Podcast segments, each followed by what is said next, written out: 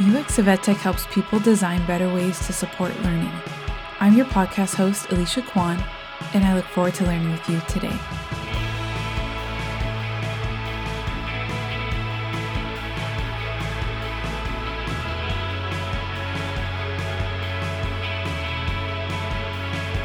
So, ETS AI Labs is a division within the Educational Testing Service organization, and we work with the research group at ETS. The ETS is well known for a lot of um, deep deeply rooted expertise in a lot of uh, topics in educational measurement and assessment.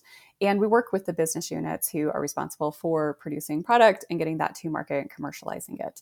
And we work together with both of those teams because what we want to do are, is take the research side and apply it to new and innovative product development and um, work that the organization is looking to develop or expand or even refine for those things that are already in market today.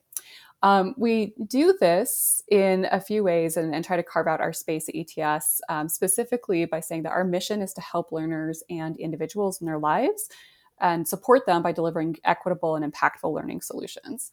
Um, we do this by bringing together the best of learning sciences and the most innovative technology, and then emerge it to learners through engaging, innovative experiences. So, in a crowded ed tech industry, a couple of things that uh, we try to do to set ourselves apart are one, again, leveraging that long history of deep educational research at ETS um, to apply key principles that are proven to drive learning outcomes in a variety of educational use cases and contexts we pride ourselves in being obsessed with learners, um, educators, employers, job seekers, really any users who may engage with our tools or services. And what we um, do to be user obsessed is we really seek to understand their journeys, their contexts, and their perspectives. So, through this sustained commitment to our users, uh, we're hoping to really transform their educational experiences and help them achieve their goals in more meaningful ways. Um, and then the third thing we do is that we invent novel AI technologies. We're not meaning to replace humans in any capacity, but rather we're looking to enable efficiencies in how they reach their unique goals through flexibility in how they integrate learning experiences into their lives and actionable insights to support that decision making along their education or workforce journeys. Can you give me context for how old is ETS? How long has ETS been around approximately? And um, do you have any examples of the products and services you've been working on, just to, to give listeners a, a bigger picture? Yeah, that's a great question. So ETS as an organization is 75 years old. And so it has a very traditional way of working. It has some long-standing markets that is engaged in and has a core presence in, largely in summative assessments and assessment design through um, you know statewide contracts um, or uh, custom services. So things like the GRE, the admissions exam to higher education, um, the test of English, the TOEFL, and um, test of English for workforce TOEIC. Those are some of our flagship products that we have at ETS today. One of our um, goals in our labs organization is to look at building or expanding upon those offerings today and looking at what are some other support services or tools that we can provide that surround learners as they're moving through up to or beyond that point in their learning journey where they're taking a summative assessment. So, what are some formative learning experiences that may help them get to that point where they need to take that summative assessment and be successful when they do take it um, to achieve some credential? What are some ways we can keep them on a personalized learning path beyond you know achieving that one credential because we know that many learners are going to continue to seek additional credentials as they move their, through their professional career. Um, so the labs has actually been around for about two years two and a half years within ets itself. What's really interesting to me is um, the labs that you're in that's brand new. So two years old versus a 75 year old organization we can we can dive into that. Um, would love to understand the con- the context, but maybe really quick, actually, Narmeen and Erin, would you just want to add a little bit more about yeah what your role is um, the past couple years um, working at the labs? Sure, Alicia. So I had AI and technology in the labs. I have a group of uh, engineers, scientists, uh, data scientists, and technologists that uh, go up to me.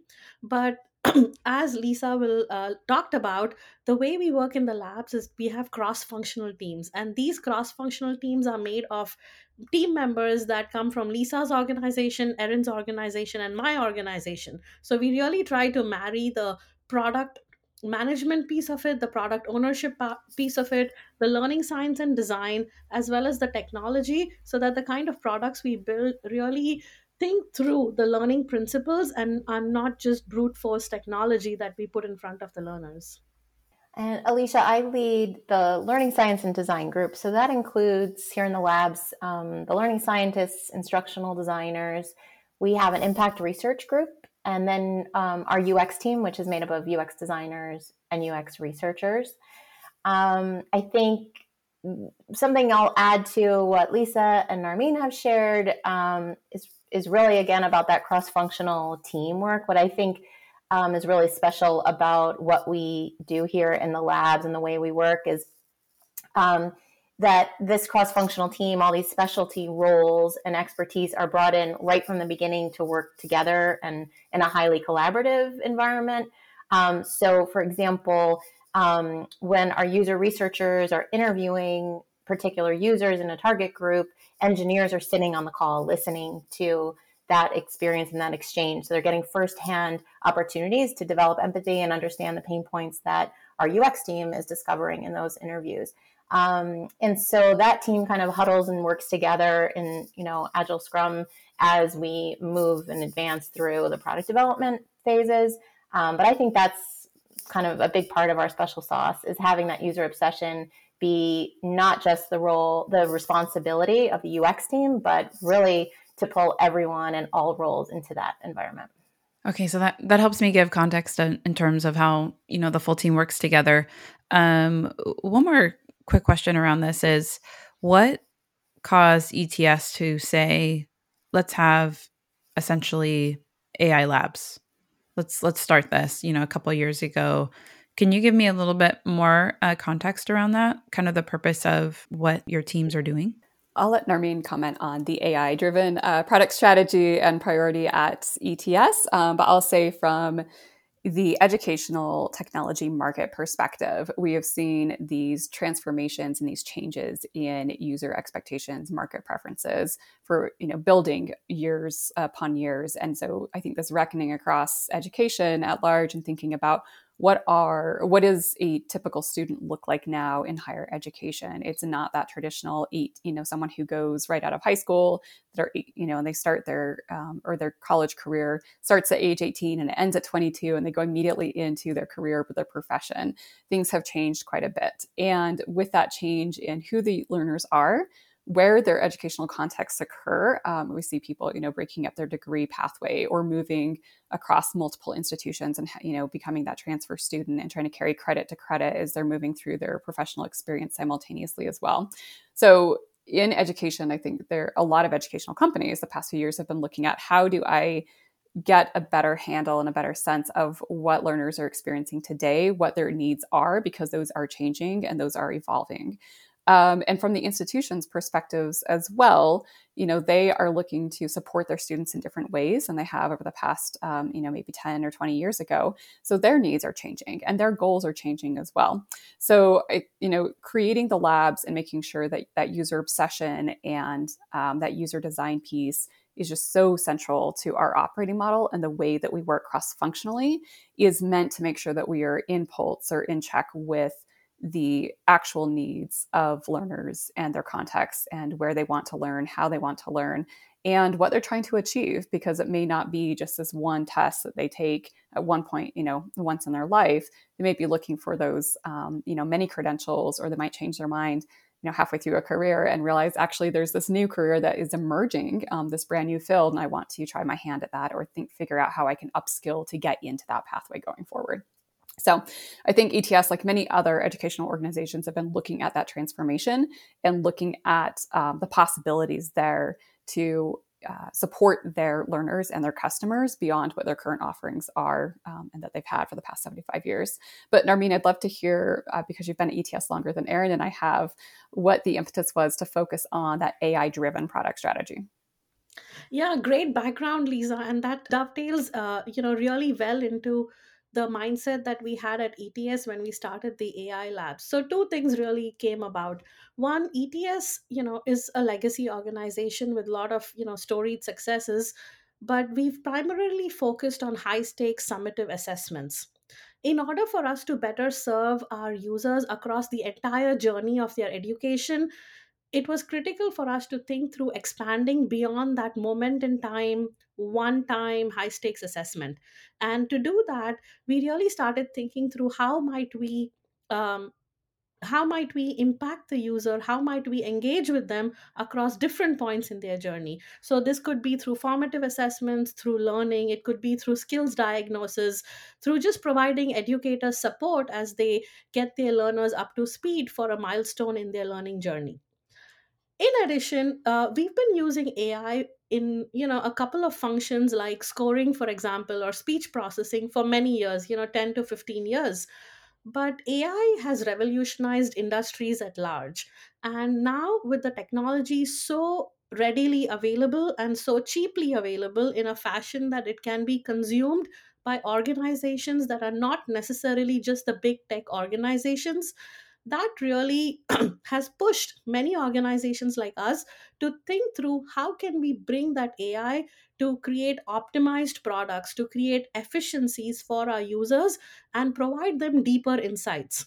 So marrying these two events together really got us to the point where we were like okay we need to build new products and we need to power them with ai now, again, ETS being a legacy organization and us having to support many core products that required high quality and industry strength processes, uh, having an incubator space or an innovation lab was critical for us to be able to rapidly prototype, get things out in the market, really connect with our users in a very different fashion. And that was how the labs came about. That sounds really exciting, honestly. Um, and thank you for the clarification. Makes sense about learners, students, higher ed institutions are changing. Therefore, you all have, have made changes as well and are continuing along that vein of okay, we're obsessed with the people that are using our products. Let's understand more about what their needs are in this day and age. Um, and so I, I want to dive into that more, thinking about recent months um, when it comes to AI um, how have the recent months of the chat gpt popularization and openai releases how has all of that affected your work? Because you know ai is not something that is something that you're just jumping into all of the sudden right? This is just years and years in the making but now it's on everyone's radar. So i'm, I'm curious how that's affected your work Great question, Alicia. And as you can imagine, lots of buzz and excitement and just lots of chatter around the release of ChatGPT. Like you mentioned, right, AI was around for a while. Generative AI like ChatGPT, you know, the algorithm that ChatGPT's work uh, is based on, GPT-3, even that's been around for a few years. the difference this time though was that they opened up the access to more than just engineers. So the engineering community had access to these algorithms for a few years but the non-engineering community had not had a chance to play with it. And what openai did really well was to build this such an easy to use chat like interface that now every person whether they you know were into technology or not could try out the models and then give us a call like hey i saw this really cool thing. What are you guys doing about it? So three things really happened because of this release and all the excitement. One content generation at scale. So as you can imagine for our assessments and for our learning products as well as other uh, ways of interacting with users we generate a lot of content. Generative ai algorithms like uh, chat gpt they've made this generation at scale very very very accessible now. There are some caveats around bias and accuracy but the raw generation is now you know pretty straightforward. So being able to leverage the generative ai powers in order to speed up our um, content gen was a huge push. In addition what it allowed us to do is to build more socio culturally relevant content because now changing the content for certain audiences become became pretty simple. We didn't have to go back to the drawing board and start from scratch when we're generating content. The other area which was which is interesting is um, chat gpt you know allows people to quickly generate text which means that you know students and others would quickly be able to generate essays. It really circumvents the whole writing process. So my team got a lot of calls around security. You know how are we making sure that the essays people submit for high stakes assessments were not ai generated? And that's going to be a tricky one for you know every engineer and every company around the world because there is no foolproof method to detect an ai generated essay or ai generated text it's really about you know trying to um, find those patterns that could help us make our assessments a little bit more secure but then also building assessments that did not necessarily rely on um, information that could be readily ai generated and the third space, which to me is the most interesting space, is how can we personalize learning? Being able to generate all of this content um, at scale in different varieties and then really combining it with user characteristics. So, what really motivates the learner? You know, we know that learners learn best when you talk about topics that are of most interest to them. So, if someone's interested in a particular topic, can we then tweak the learning and tweak the content for that uh, learner such that they can uh, consume it more readily. So, that personalized learning space is going to have a huge impact because of this readily available generative AI.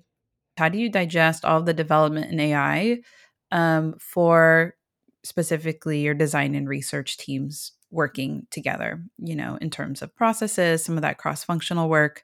Um, do you have thoughts for other teams around how to approach recent AI developments alongside what they're building? Maybe do's and don'ts. You know, you see, you know, I follow a lot of different ed tech companies, and now there's this sudden, oh, we have this too, sort of a thing out of nowhere now that it's popularized. And so I'm I want to I'm trying to kind of lift the curtain. I'm curious, you know, how do people arrive there? Is it was this the best solution for you know the problems they had originally been working on? Um, so yeah, just curious about do's and don'ts. If you had any advice for those working in this space in trying to digest all of the recent AI developments. Yeah, Erin and I we work on this um, challenge slash problem slash solution every day um, because I think what ends up happening is that the engineering or the technical community you know just by nature of it being a tech- technical community we tend to follow these um, updates. We tend to sort of stay abreast with these technologies. And many times the technologies are not ready for uh, use um, in an application with a user. So you know the tech community follows it what is cool about these cross functional teams that we have and i would highly recommend those to you know other companies and other teams as well is that the engineering community then uh, collaborates with the learning science and the uxr community. So the uxr and erin can speak more about it they tell us what kind of problems they are seeing in the user space what are the challenges that the user have. And then the technologists can be like all right i can solve that with this new ai stuff that just got released yesterday. So we try to run these brainstorms, you know, as frequently as possible, at least once a month, so we can get to exactly the problem that you're surfacing here, Alicia. Yeah, Narmeen, I'll add, I think um, Lisa, Narmeen, and I all share a desire to make sure that when we're adding or including AI in a particular solution, it's really the right AI at the right time and for the right purpose. I mean, I think when you're talking about do's and don'ts, I think a don't would be trying to maybe force or add an AI capability into your product just because you have access to the AI capability. You know, we're really careful to make sure we're solving a specific learning goal or learning problem and helping our customer, our users, our learners, our teachers, whomever we're building for. Um, we're helping to improve their experience and help them achieve their goals in, in this additional capability and the incorporation of that. One other thing that I would like to add there, Erin, is that um, you know AI is powered by data, and uh, one of the do's is to really think through what data do you really want to collect. You know, companies and technologies tend to just collect every possible data point that they can, but we um, we challenge ourselves to really be intentional about the user footprint that we are capturing. We want to be very respectful of the data of learners and educators and institutions and only really collect the footprint that will then be used to drive value back to the user. So you know not be unintentional or just force um, data points that we don't need yeah, and I would love to add on to that a little bit too, Narmeen, because I think it becomes easier to determine what data points do we need to capture so that we can drive that value and expose that to users in a timely way when we have the right use cases that are prioritized from a product perspective as well. So are these, you know, viable opportunities for the business and do we also understand enough about the context, the use case, the needs, the goals of the learners to explore this and solve it in a way that we can um, expose AI in in a valuable you know situation? Um, does it drive efficiency? Does it derive those actionable insights, or does it drive flexibility for that personalization that we're ultimately uh, seeking to bring to the learner? If we can't do one of those three things with the AI, then we have to question, like Erin was saying, are we just trying to force this solution into this context or this feature set um, when it's maybe unnecessary or it's not actually driving us any closer to that value proposition that we're aiming for? Um, adding on to that, Lisa, I think we are very fortunate here in the AI labs that we do have a lot of specialty roles available on these cross functional teams. I mean, I think one of the um, pieces we talk about a lot is this idea of an interpretation layer where let's say for example a learning scientist can work with an ai engineer and understand what signals we might be receiving or data that's incoming into our models from a user's experience or interactions with our products and then the learning scientist and maybe an instructional designer can help decide or determine how might we um, present data back to a user that's helpful, informative, actionable, appropriate, all of those things. And then we can bring in a UX designer to kind of mock it up in a beautiful way that's engaging and helpful and delightful. And then finally, we can have a UX researcher test a bunch of different, you know, a few different options and see which of our ideas is most compelling, most useful, most beneficial to the end user. That's great. That's really helpful to kind of get a picture of that. Um, I want to ask more about educational contexts and use cases. Do you have any examples that you can give in terms of um, use cases for AI in in our education space?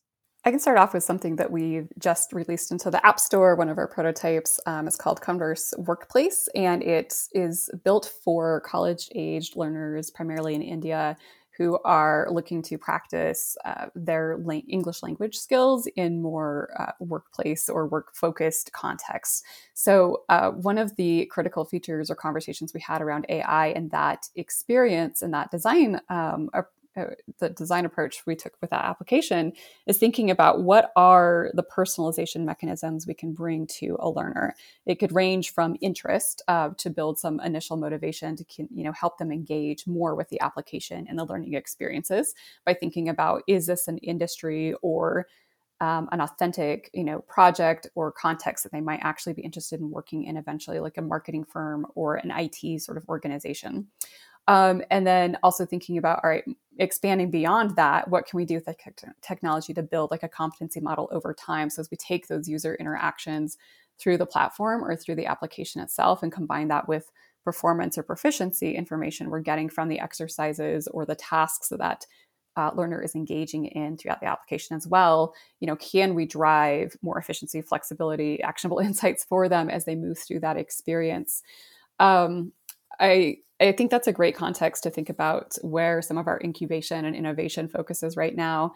And it's really looking at how are we providing these personalized pathways for learners and how are we making use of those intentional you know data footprints as narmeen mentioned and to erin's point how are we exposing that back to the learner or the job seeker or the employer whoever is actually using these products to think about what actionable insight is this going to help with their decision making or you know helping them take the next right step forward? In the application i just mentioned for example we have some um, speech uh, feedback that we are able to provide people on their pronunciation or uh, the way the confidence in which they answered a question in the english language. And we're able to recommend some additional practice if we see that maybe they're not presenting themselves in the most confident way or their speech has a lot of filler or pause um, you know filler words or pauses in it as well we're kind of guiding them towards hey this might be an area that you can strengthen and here's some activities that you can choose to engage in if you're you know looking to upskill or sort of um, strengthen that area in your speech patterns or your speech proficiency but erin and narmeen i'm wondering if you have other exciting contexts that you want to talk about as well I'd love to talk about skills diagnosis, Lisa. I mean, you know, that's my that's my favorite thing to do.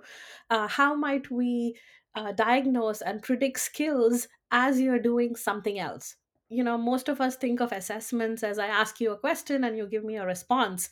Um, but when you start thinking about transferable skills like problem solving and innovation and creativity, you don't necessarily want to always have a series of question and answers. It gets cumbersome after a time. So, what we're trying to do is use AI, uh, specifically natural language processing, multimodal AI, as well as recommendation engines to, um, you know, watch you do other activities. You know, you might be uh, taking a course. You might be earning a degree. You might be uh, you know playing with a friend. And what signals can we derive from those interactions that can then give us a little bit more information to start predicting and diagnosing uh, diagnosing your transferable skill set? Um, I can imagine that would be, you know, very useful to have like a skills profile on your watch or on your phone that you can then use uh, when you talk to prospective employers or to institutions. I think I would take this from a different angle, and I love all the examples you shared, Lisa and Narmeen. I think from the learning point of view, something we know almost all learners struggle with at some point in their lifetime is um, self efficacy and maybe a lack of confidence in a certain area. And so, for example, if we think about um, the app that Lisa was mentioning about helping to develop your confidence in speaking English in a workplace environment. Um, we're asking them to do things that they that people might feel uncomfortable to do in front of another person. It's kind of practicing and um, maybe practicing and trying things that they're not super confident about. And what AI enables in this environment, in this use case, is kind of a safe place, a low risk, low stakes environment to take chances, make some mistakes, and get personalized feedback so you can continue to improve. Um, I see that we're doing that in almost all of our learning solutions and prototypes that we're building out. And I think really aiming to help build a learner's confidence in a private way where they can um, feel safe to make some mistakes and get that feedback and then do better is is a real gift that I think our teams are providing to our potential customers. This might be a um, somewhat of a redundant question um, at this point, but I'm wondering to kind of summarize some of the things you've said. How do you design with explainable AI in mind? Um, if you were to give a few more thoughts around that, um, especially for teams that are listening curious your thoughts there. I mean, again, I think I would start by saying it comes down to making sure we are clear as a team about what insights we are trying to provide that learner, that educator, that employer, and why. And once we know that, that that's what we're aiming for, we can kind of work backwards and get into the construct definition. And then how do we identify or um, expose those signals that are going to inform those insights going forward? Um, but Erin, I think you, your team has some design principles that they bring in to make sure that we have some explain, explainable AI built in for the end user, right? Yeah, in a couple of different ways. Um, I think kind of does go back, Alicia, to something you asked about earlier, which is when I answered, my thoughts are really about the right AI at the right time and the trying to surface in a couple of areas why we're asking for certain data inputs. So exposing um, through sometimes just text or in some way when we're asking for an input to explain why we're asking for this. How could this, um, how are we going to use this data if it's a more formal experience, or um, just kind of letting them know this would be a helpful piece of information, and we'll we'll um, give you feedback on this to help you meet your goal or something in the context of a solution. Um, and then I think the back to that interpretation layer again, it's kind of using these certain um, learning design principles and UX design principles to say anything we're putting in front of a learner is there to help meet a specific learning goal or learning outcome that we've determined is one of our product value propositions or overall goals for the product. Um, so if we are collecting data or if we're surfacing something back to you, it's with a specific intention in mind, and we really try to avoid any additional material. So any additional or redundant verbiage or um, things that can overcomplicate an interface or a learner's experience, we really try very hard to remove those things. And that's why our user testing is so important to us to make sure we're doing the right thing for them. I want to jump into LX. Um, we've said it now multiple times this cross functional approach that you all have in your product development. Um, what role does LX play? And can you explain how y'all work together? I can start with this one. Excuse me.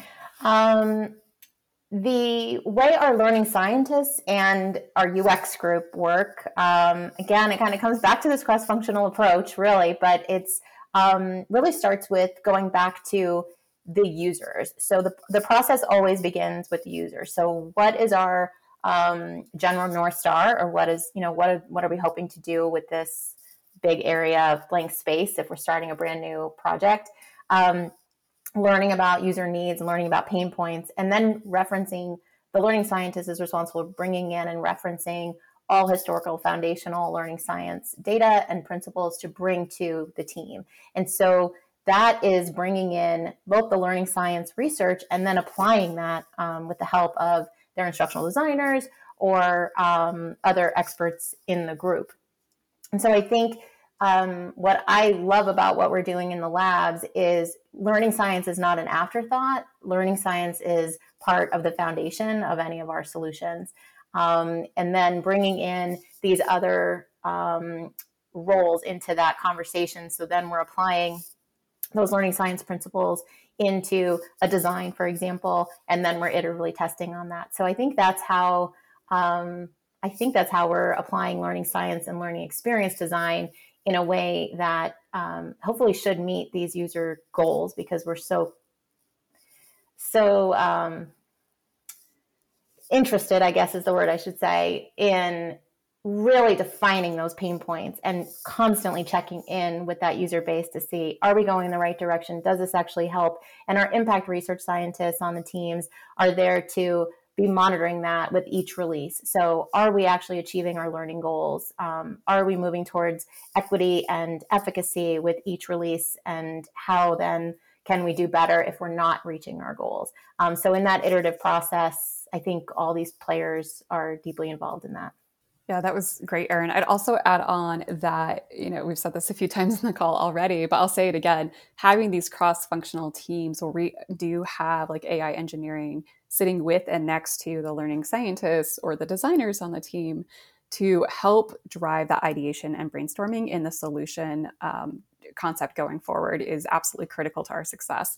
Because while we have all these specialty roles that Erin had previously mentioned, like instructional design and learning science and user research and user design, um, we know that AI technology is advancing and evolving rapidly. And so we really need that tech perspective to really, you know, be there and say, okay, well, this, you know, understand first of all the user needs that we're trying to solve, make sure that everyone's on the same page on the team, and help drive the solution ideation around, okay, this is the goal you're trying to meet. Um, this is the outcome we're aiming for. This is the impact we're trying to have with the learner at the end of the day this is a way we could get there more efficiently or we might want to explore this new technology that is you know emerging or that we have um, a trial to as it's being introduced or pre-market availability and really think about is that going to help us achieve learners goals or help learners achieve their goals like erin was saying in a more impactful way a more efficient way and we just need all those perspectives to be brought to the table simultaneously. So, having those cross functional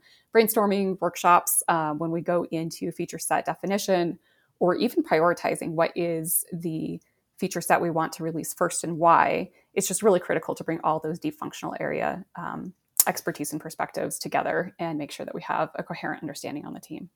I love this. You're you're all you're kind of laying out a blueprint a little bit or a playbook in a sense for how to pull all those different things together. And you know the common diagram of um, there's the three circles of uh, you've got your product lead your design lead and your engineering lead and the crossover there. And really there should be um, another bubble that's added there right? This overlap of your your learning scientist slash and or instructional designer um, that's a key piece. And i think something you said earlier Erin about you know our learning scientists for example they're not an afterthought you know and i think that that's really important that that's it's a, a key piece to the to the stool right? The fourth leg or the the key piece to the diagram and having that as early as possible and that perspective as early as possible is just um essential um to to the success that you all have.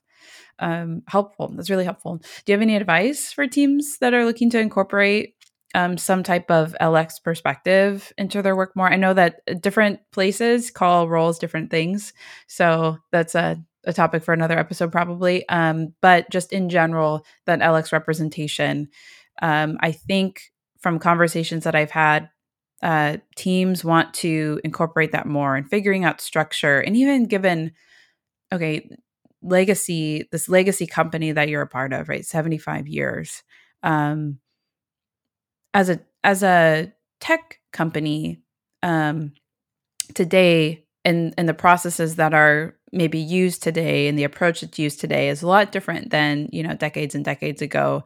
So i, I guess my big question here is if you have advice in general for how, for how to incorporate lx but also uh, especially maybe for teams that are part of legacy organizations and maybe there's there's some slowness to that um, i would imagine that you kind of have to work through um, would love to hear you speak to that.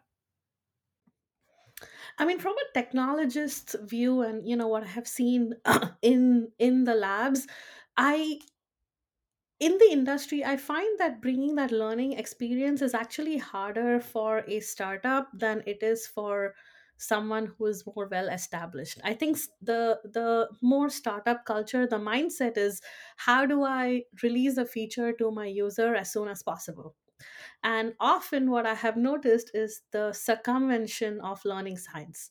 You know, just to give you an example, uh, using NLP, we invent a lot of speech features. So, you know, going beyond speech recognition to how fluent you are, how accurate your uh, phonemes are, and so on.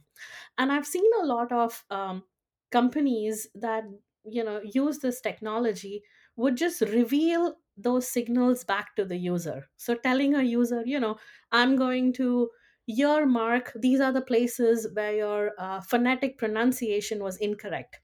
Now as a user especially if i'm a young user like my daughter who's 8 it really means nothing to them so here's where the power of learning science comes in, right? How the learning science uh, a person from Erin's team works with my engineer, parses all of those signals, and really figures out what do we do with each and every sig- signal. In this particular case, what they might do is to target a particular piece of the sentence and then all the learner sees is hey how about we practice these four words one more time? Can you say this slowly? Maybe you know form your tongue or your mouth or you know use this particular intonation to say these words. So the user does not need to know where the phonemes or where the phonetic pronunciation was wrong. They just need to know how to get better and that's the power of learning science to me I completely agree, Narmeen. I see that uh, sacrifice or that you know deprioritization of that learning science role, and in some cases, organizations like startups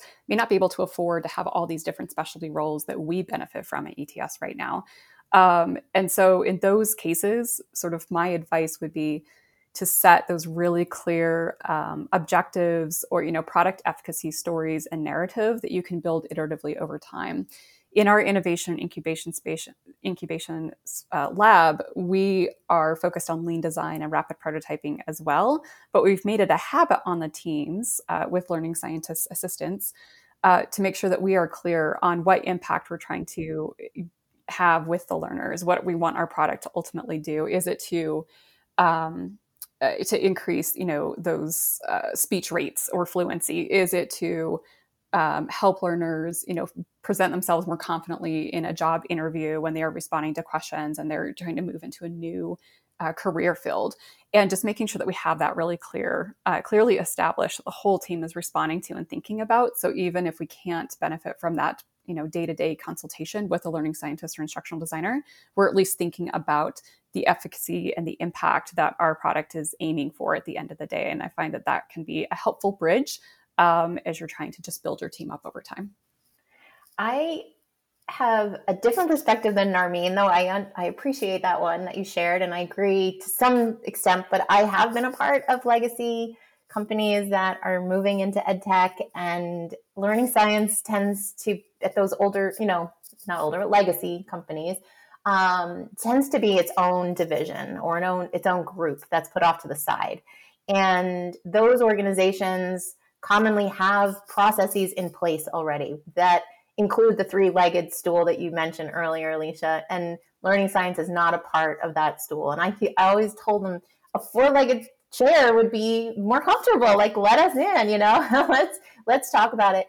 Um, and I really, the advice I would give to learning scientists out there who want a seat at the table is to um, trust yourself and that you're there as a translator. You know, people don't need 50 page research papers. They need you to translate the critical pieces of learning science research into product speak and into something that the rest of the team can digest and understand and apply. And I think that I love, you know, I agree with you, Alicia. I think we could have a whole other conversation on titles. um, but I love the um, idea of LX because to me it does mean learning is, has a seat at the table. There's a learning specialist who's part of the experience design and development um, and I think for, for startups, I agree. I think the investment is probably part of the concern, or maybe a historical understanding that learning science sits in another part of the organization because startups usually came from legacy places to begin with. Um, so I really do think um, what I think would be a difference maker is getting some really great learning folks who understand business, who have launched products before, who've been a part of the conversation, um, to become a part of the team. And for the learning scientists fight for your seat at the table um, and prove that you understand product speak and you can contribute in a way that really helps people achieve their goals. And so the efficacy story tells itself. You know if you can show i added this feature we added it because it could help support this particular goal and then the team can prove that that goal was reached you'll get more customers because they're going to meet you know you're helping to meet their real needs. I love that. I, I'm going to resist going down too deep of a rabbit hole, but as a working a working definition maybe of of LX, an LX designer for you, can I tease that out just a little bit more? So maybe it's um, it's a, a learning scientist or slash instructional designer or learning designer who can speak product speak as as you just said and and perhaps engages in their work um, with a UX process. In other words, very iterative, very um, steeped in kind of prototyping, getting um, actual user responses. That's a long that's a long definition, but would you add to that? Would you would you change that? I love all of that. Um, I think pushing a learning scientist to um, I think sit in on those user interviews and to develop the empathy. I think a lot of learning scientists that I work with um, certainly, instructional designers, part of their training is asking great questions. And so I think um, hearing the answers to those questions from customers or users, and then I see the light bulbs go off all the time like, oh, I know what we should be worrying about. We should be dealing with self regulation. We need reflection in here. We need goal setting. Um, and they come to the table with a bunch of ideas. So um, I love that definition. I, I can't even think of anything I would add to that. Yeah, and that's something that I think we're really passionate about at UX of EdTech is we're trying to build a community and a part of that community is seeing the cross pollination between UX teams, UX designers, researchers, etc., with um, LX and learning designers. And so, just um, just a shout out to that, and I'll put a um, some information in the show notes about how to get involved with our community. If you're um, a part of one of those groups, would love to continue that that kind of tug and pull of learning from one another. I think is really important. Um, this has been fascinating. Wondering how can listeners follow you and your your work? Yeah, um, we don't have a dedicated website quite yet, um, but ETS has a social presence on LinkedIn and some other forums. And our division leader, Karen McWilliams, is always you know evangelizing and spotlighting the great work that we do in lab. So if you follow her on LinkedIn, that is kind of like a great source to see the synthesis or the aggregation of everything we're doing. Um, I'm wondering if you want to talk about an upcoming website that will be available soon where people can access our prototypes our product impact research and um, any other blog posts about AI and product development and learning design that we are moving forward on in labs. Yeah, Lisa, absolutely. Uh, we're uh, getting ready to roll out a little section of our website. It's uh, it's an expo. It's just to showcase all the products that we talked about today, as well as you know really give our uh, stakeholders and users information about how we approach the whole journey, and you know how we uh, do impact research, and you know what kind of value they can derive uh, by using these products. Thanks for listening. If you're interested in growing in your understanding of UX in the edtech space, we offer a number of resources that could help, including articles, a community Slack, and learning events. There are two main ways to access that our LinkedIn page and our free newsletter. Check the show notes for ways to connect. This episode's theme music is by the band Sleep Still. UX of EdTech helps people design better ways to support learning. I'm your host, Alicia Quan and I look forward to learning with you next time.